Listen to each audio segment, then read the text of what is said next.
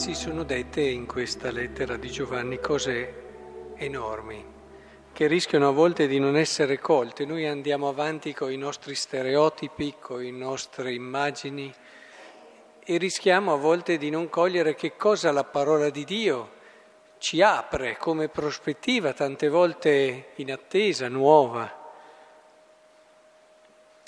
Qui Giovanni ci ha detto chi non crede a Dio fa di lui un bugiardo perché non crede alla testimonianza che ha dato riguardo al proprio figlio, è tutta centrata sul figlio, su lui, su Gesù. E la testimonianza è questa, Dio ci ha donato la vita eterna e questa vita è nel suo figlio. Chi ha il figlio ha la vita. Chi non ha il figlio di Dio non ha la vita.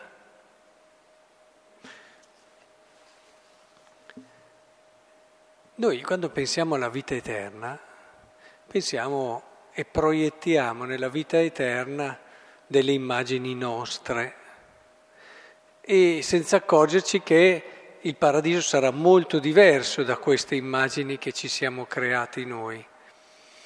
E così anche la vita eterna, già il concetto di paradiso come un luogo finale dove, ma si parla di vita, di vita piena, di vita eterna, quindi sarà quel continuare una pienezza di vita che io in un qualche modo ho già posto le basi e se non le ho poste dovrò e quella è l'idea di purgatorio, lavorare per entrare in questa prospettiva.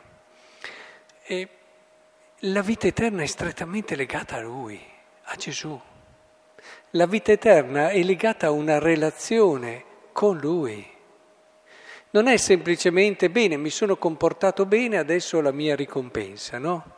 Il Signore ha usato a volte esempi di questo tipo nelle storie, che, eh, le parabole che ci ha raccontato, proprio perché è, è un qualcosa che è più vicino alla nostra mentalità.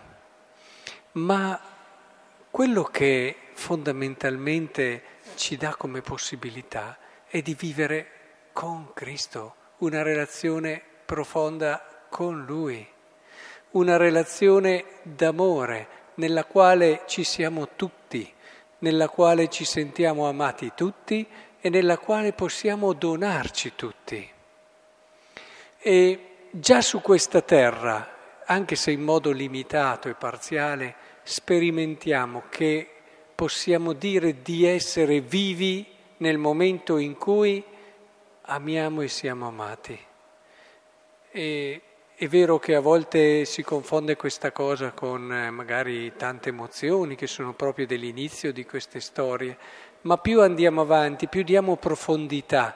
E se questo inizio diventa davvero la premessa di una storia autentica, profonda, vera, ecco che ci accorgiamo che è proprio nell'amore e solo nell'amore, e ci siamo già detti tante volte, è solo nel trovare chi è pronto e è disposto a dare la vita per te.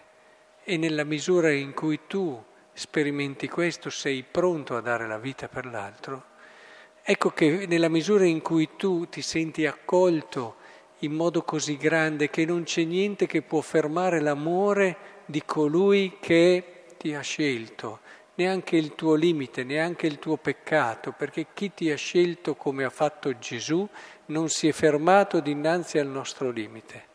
Quando tu trovi qualcuno che come lui ti ha scelto, ti ama in questo modo, ti accoglie, è disposto a tutto per te. E nella misura in cui tu hai il coraggio di rispondere a questo amore e ti fai coinvolgere in una storia reale, profonda, vera, ecco che cominci a sperimentare la vita e la vita eterna. È importante che comprendiamo questo perché se ci sarà nel dopo anche elementi che adesso non possiamo sperimentare pienamente e a volte neppure immaginiamo probabilmente, però qualcosa di questa vita eterna ci è dato da vivere, da sperimentare nell'amore.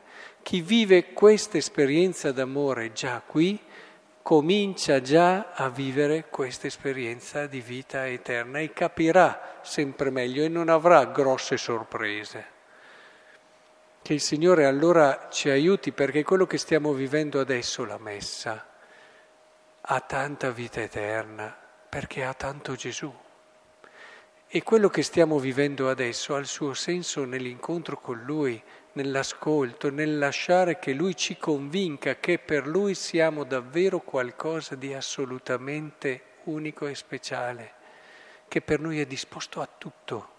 Lasciatevelo dire in ogni messa, lasciatevi convincere il cuore, perché siamo un po' difesi su questo, abbiamo paura perché sappiamo che se lasciamo solo entrare qualcosa di questo tipo potremmo anche far fatica dopo a non trarre delle conseguenze e fare delle scelte.